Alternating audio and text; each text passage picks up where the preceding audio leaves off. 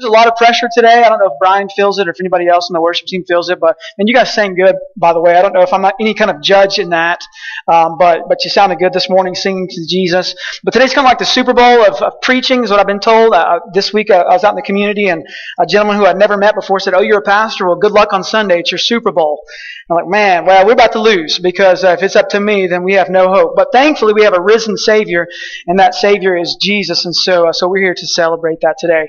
Have you ever celebrated? Have you ever celebrated a friend's birthday? I'm not talking about like you know, like uh, like you're like not not a family member, but I'm talking about just a friend.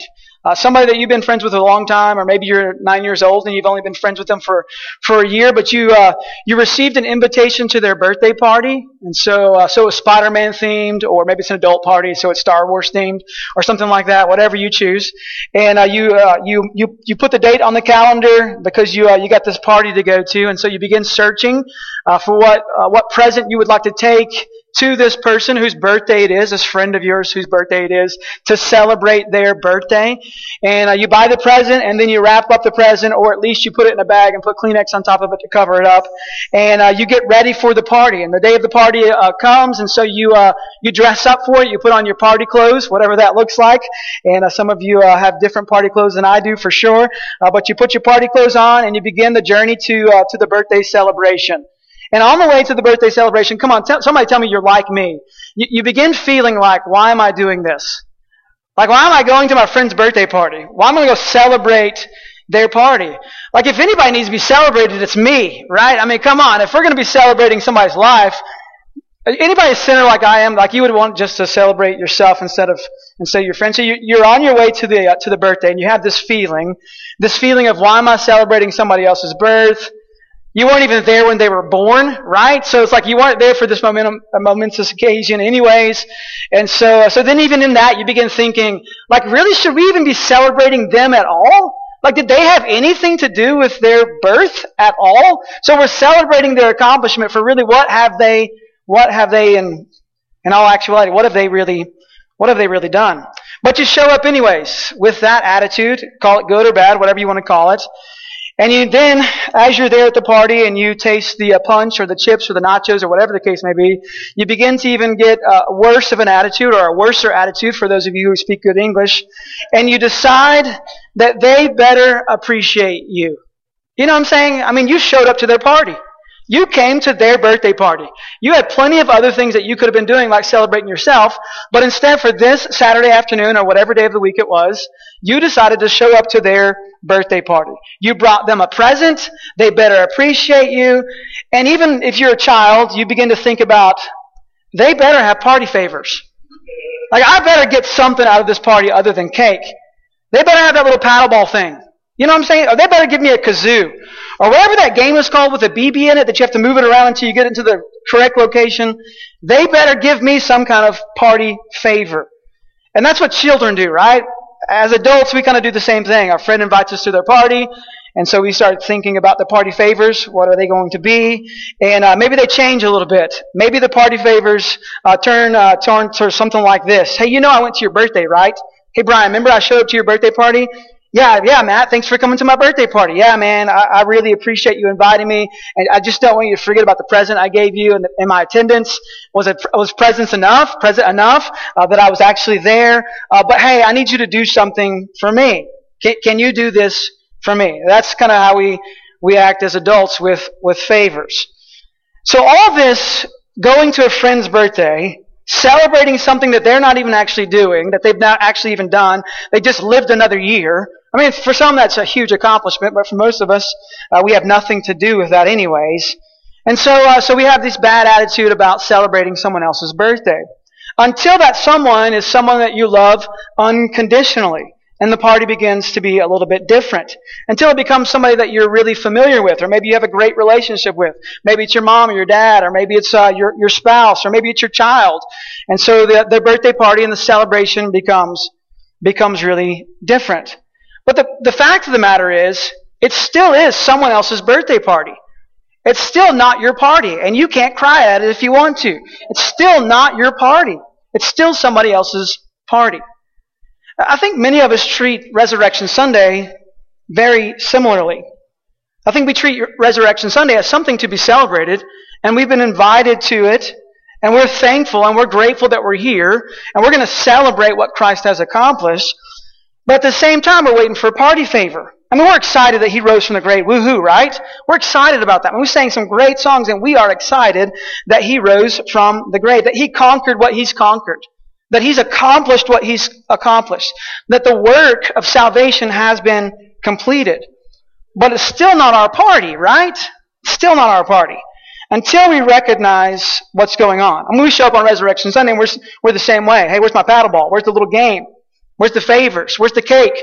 Where's the special uh, he rose, he is risen donut? Where are all these things that we really, that we really long for? Hey, Jesus, we kind of treat him this way. Uh, remember back on, uh, on Resurrection Sunday when I showed up to your party and to your celebration? Hey, good job, by the way. Woohoo, you rose from the dead. Uh, hey, Jesus, so can you do these things for me? See, reality is the point of the party is not the party. The point of the celebration is not the celebration. The reason why you go to your friend's birthday party is to celebrate your friend. And the reason why we come to celebrate Resurrection Sunday is to celebrate Jesus. And every bit of our life should be about that. This morning, if you have a relationship with Jesus, everything about this celebration has changed.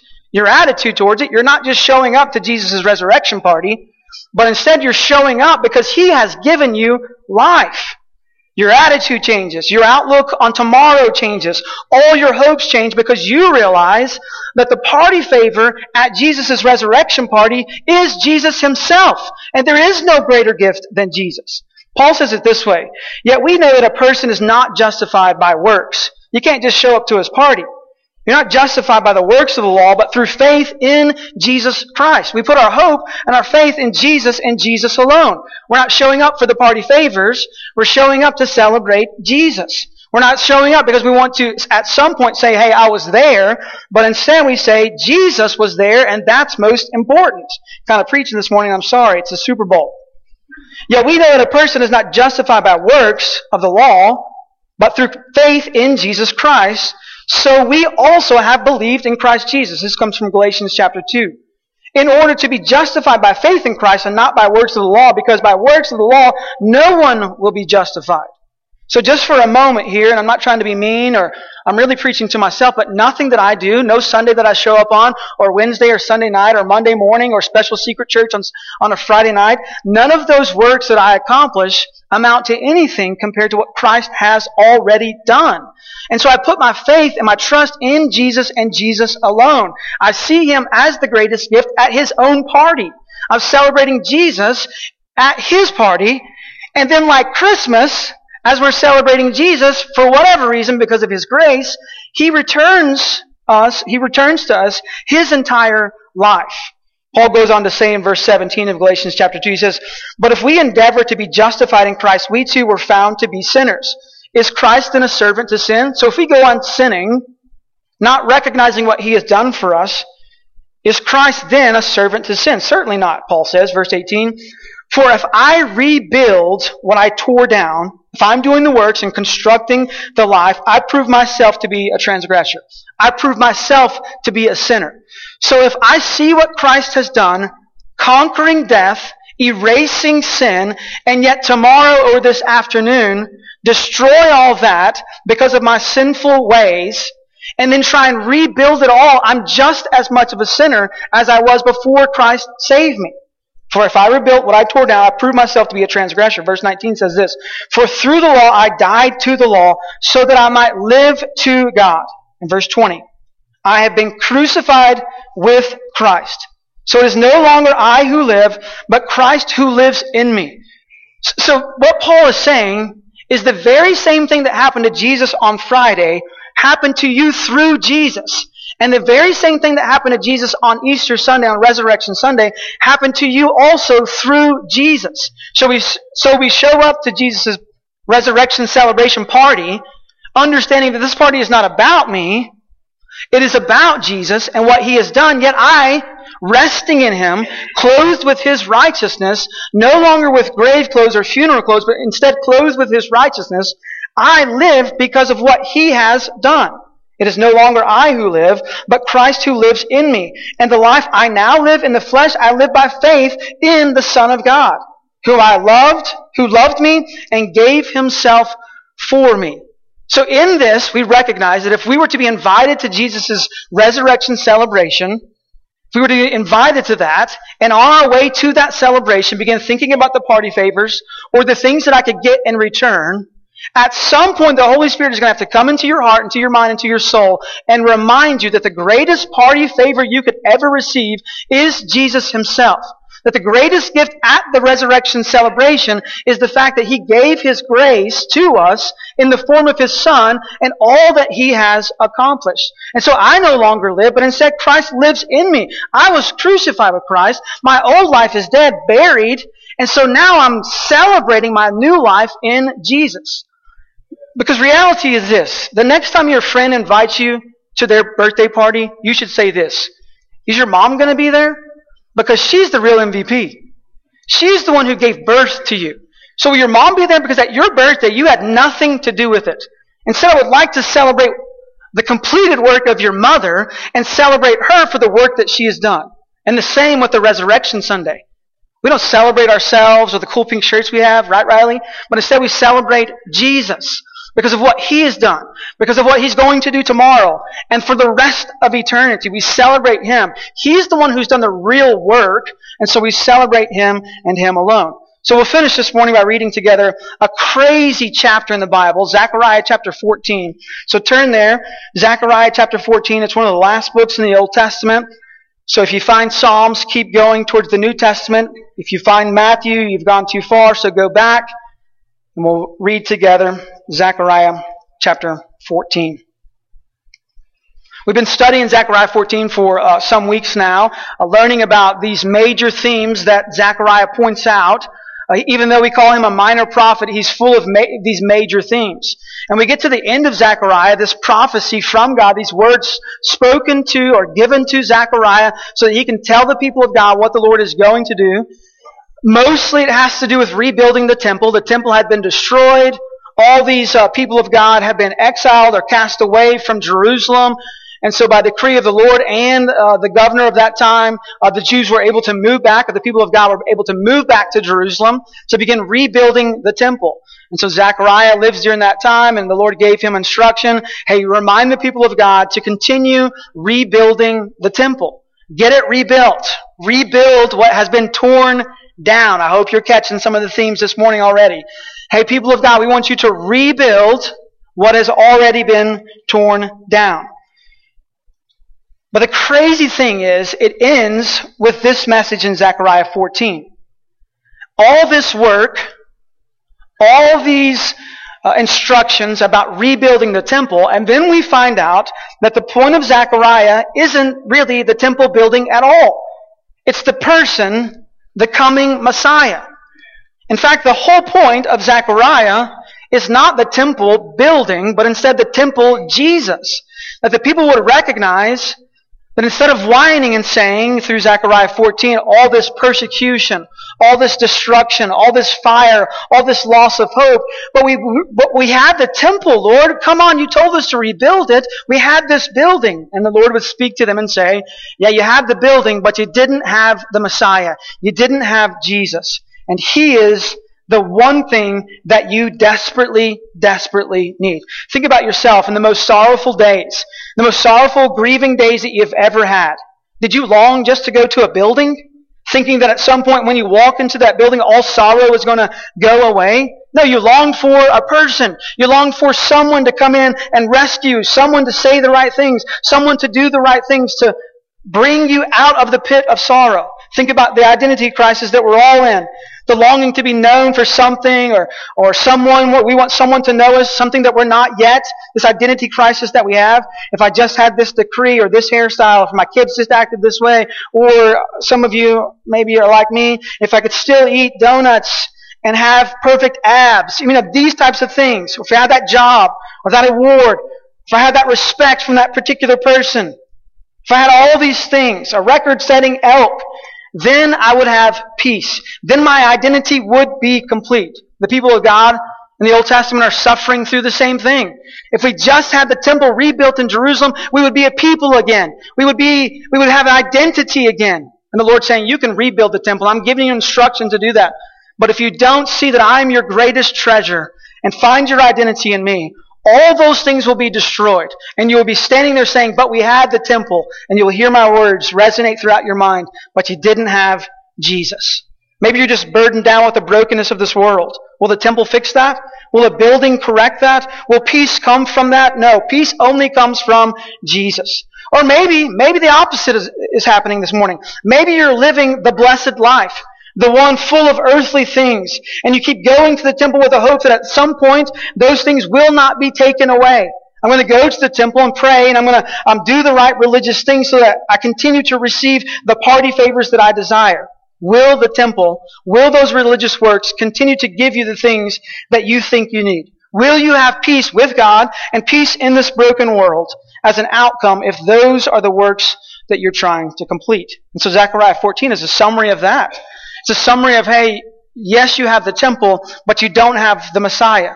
Yes, you have all these things, but I'm going to remove them from you because you've made them into idols. So I'm going to remove them. I'm going to cast out end of, thir- end of chapter 13 says, I'm going to bring a refiner's fire so that I uh, burn all those things away so that you will see that the greatest gift is the coming Messiah. And can I just say, we sang just a moment ago, like the second coming of Jesus will be even more glorious because all the things that we've hoped in, the things unseen that we've been hoping in, we will finally see in, the, in all the glory of Jesus. And we will say, man, I was longing for a date or a time or a place or a trumpet, but now I see the glory of Jesus. So let all my hope and my, glo- and, and my, uh, my desires be in Jesus and Jesus alone. Zechariah 14, starting in verse 1 says this, some harsh words. Behold, a day is coming for the Lord when the spoil taken from you will be divided in your midst. Here's that statement. So I had all these things. I had all these things. I had this temple. The spoil from you will be divided in your midst. How many of you have ever said, I better enjoy these things while they last? I better enjoy this while they last because at some point it's going to be taken away. Some of you even treat your relationship with Christ that way. I better enjoy all these earthly all these earthly things because at some point they're going to be removed. Instead of saying I should enjoy the Messiah and the coming Messiah, I should let him be my own treasure. Verse two says this: For I will gather all nations against Jerusalem to battle, and the city shall be taken, and the houses plundered, and the women raped. Half of the city shall go out into exile, but the rest of the people shall not be cut off from the city. This is some harsh words, things that are about that. But we have the temple. Can you hear this ringing out? But we have the temple, and all these things are still going to happen. Verse 3. Then the Lord will go out and fight against those nations as when he fights on a day of battle. Notice who's acting here. We had all these things, they've been taken away, and then the Lord's going to come in and rescue. He's going to fight the battle. On that day, verse 4 says, His feet shall stand on the Mount of Olives that lies before Jerusalem on the east, and the Mount of Olives shall be split in two from east to west by a very wide valley, so that one half of the mount shall move northward and the other half southward. And you shall flee to the valley of my mountains, for the valley of the mountains shall reach to Azal. And you shall flee as you fled from the earthquake in the days of Uzziah, king of Judah.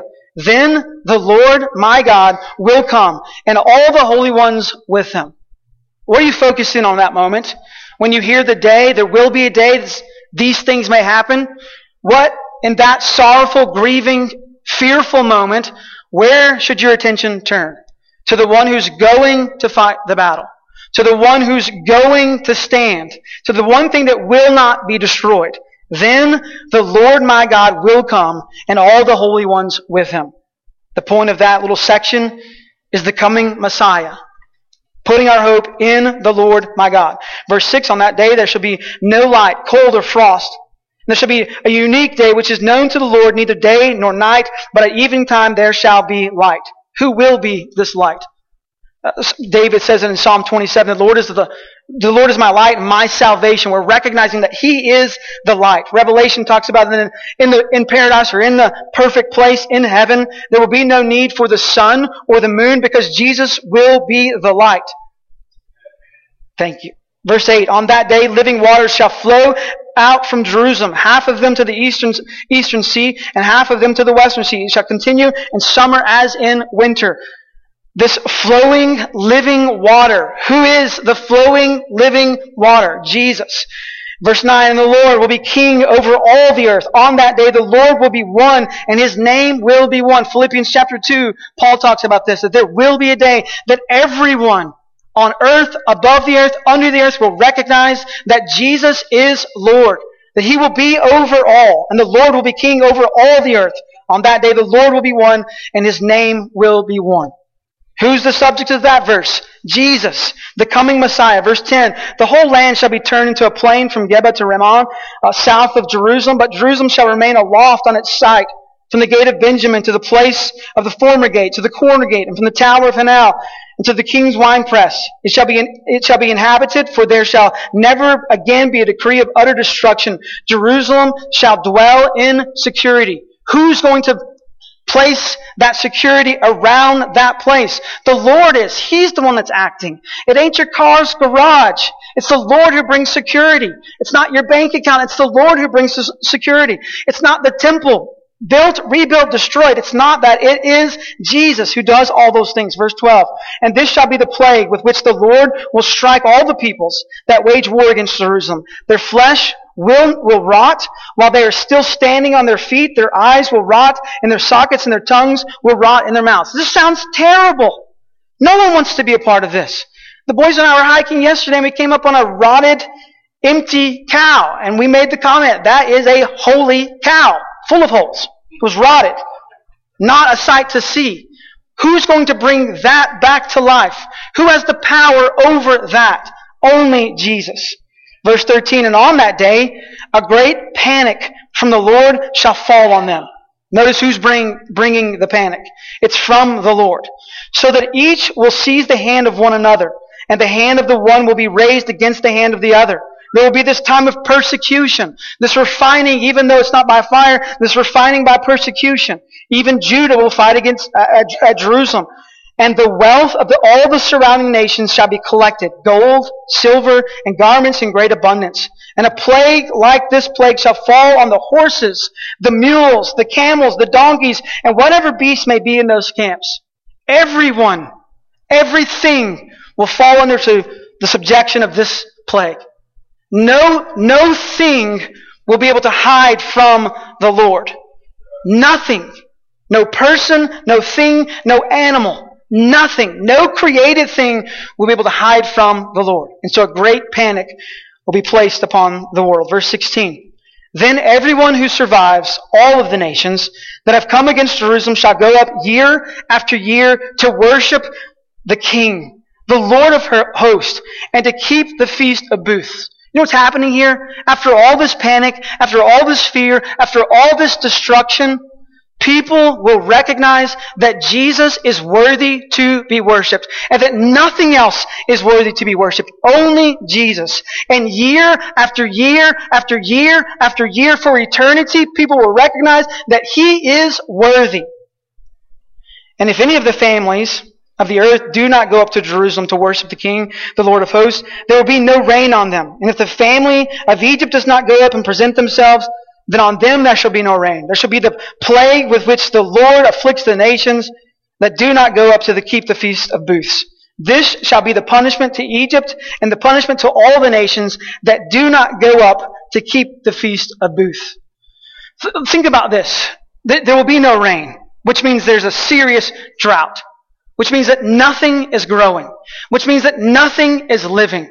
There is no flowing fountain of living water in this place. Instead, there is no rain. There's no water. It's desolate. It's separated from life. Separated from the Lord. Why? Because they don't choose to worship the Lord. Instead, they worship themselves or they worship things of this world. They're not longing for Jesus to be their treasure. They're longing for things of this world to be their treasure. And then probably the most most eye-opening verses of all of Zechariah happen here at the end, verses 20 and 21.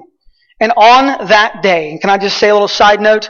I know many of us want to know when that day is. We long for that. But can I say this?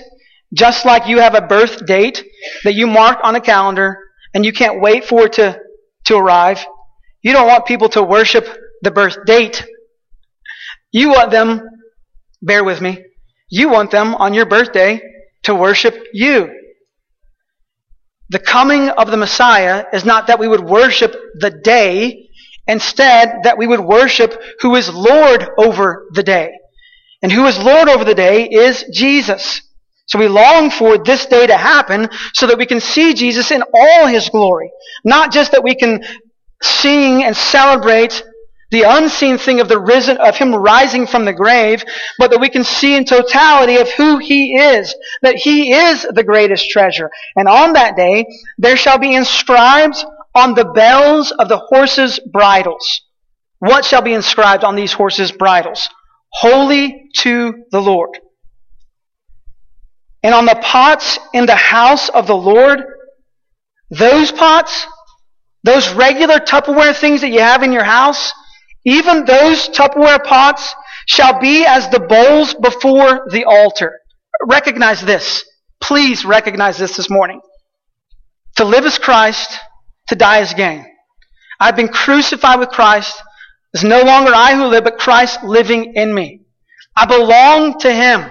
He is Lord over my life. He is Lord over everything. But for sure, in confidence, I know He is Lord over my life. I belong to Him. Inscribed on me is Lord. He is Lord of me. Inscribed on me also, not because of anything that I have done, any of my works, but because of the completed work of Jesus. Romans 8 1 says that in Christ there is no more there's no longer any condemnation. And so because of that, because of the completed work of, of, Jesus, inscribed on me, and many of you in this room this morning, is the inscription, Holy to the Lord. Not that you made yourself holy, but that Jesus made yourself holy. How are those bells and the bridles of the horses made holy? Because of who is the Lord. How are those Tupperware pots in a regular home of a regular family, not a priestly family, not, not holy pots at the altar in the temple, but just regular old microwavable Tupperware pots? How are those made holy? Through Jesus. And every pot, verse 21 says this, and every pot in Jerusalem and Judah shall be holy to the Lord of hosts. So that all who sacrifice may come in and take of them and boil the meat of the sacrifice in them, and there shall no longer be a traitor or a Canaanite in the house of the Lord of hosts on that day. Those who rebel, those who are not belonging to the Lord, they will no longer be in this place. Instead, it will be all of those who belong to the Lord through the Lord, through His completed work, through Jesus. And can I just say to you this morning, you can be holy, not by any acts that you do. You cannot put enough hand, hand sanitizer on your hands to make you clean enough and pure enough to be in the presence of the Lord. But thanks be to God that what happened on Friday, Saturday, and what happened on Sunday that we celebrate today, you can be holy because of the completed work of Jesus. His blood can remove your sin. His conquering of the grave can give you life and life eternal. And because of His righteousness, you can also be clothed with His righteousness and be inscribed on you holy to the Lord. So believer this morning, person belonging to the Lord, Christian, saint, whatever you want to call yourself, one who has been redeemed by Jesus, covered by the blood. You are an ambassador for Christ. Every day of your life, you are celebrating the risen Savior, inscribed on your life, holy to the Lord. Not just because you came to a great service this morning that makes you holy for tomorrow, but instead, because of the completed work of Christ, you are holy forever because of Jesus. This morning, if you've not, if you've not received salvation, if the blood of Jesus has not covered your sins, and don't wait any longer.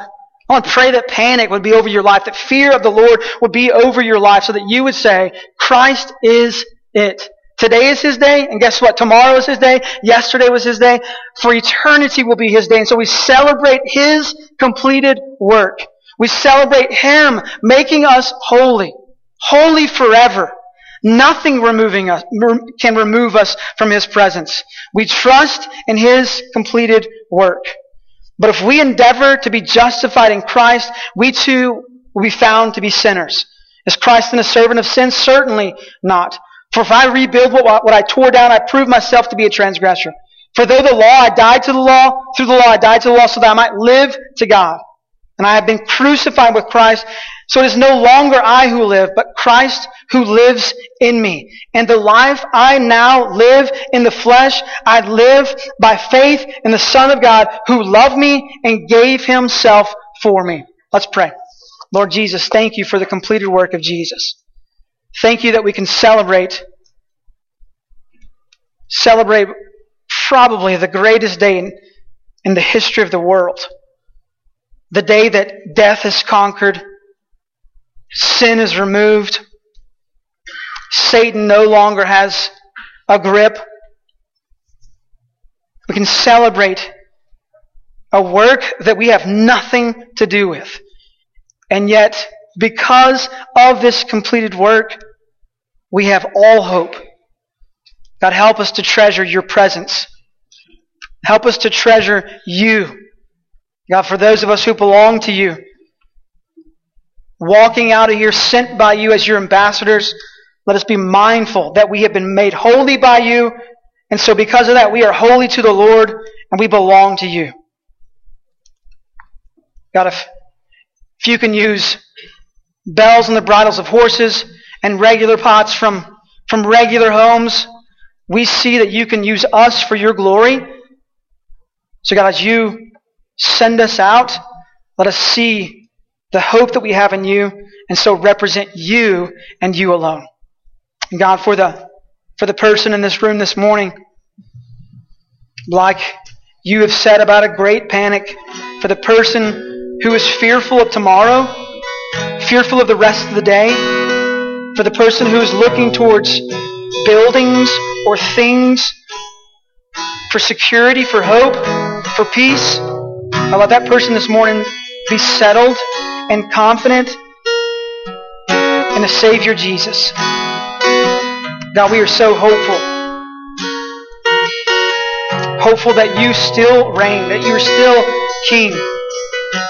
That as you rose from the dead, you are still not dead. Help us respond to you this morning in a way that gives you glory. In Jesus' name I pray. Amen.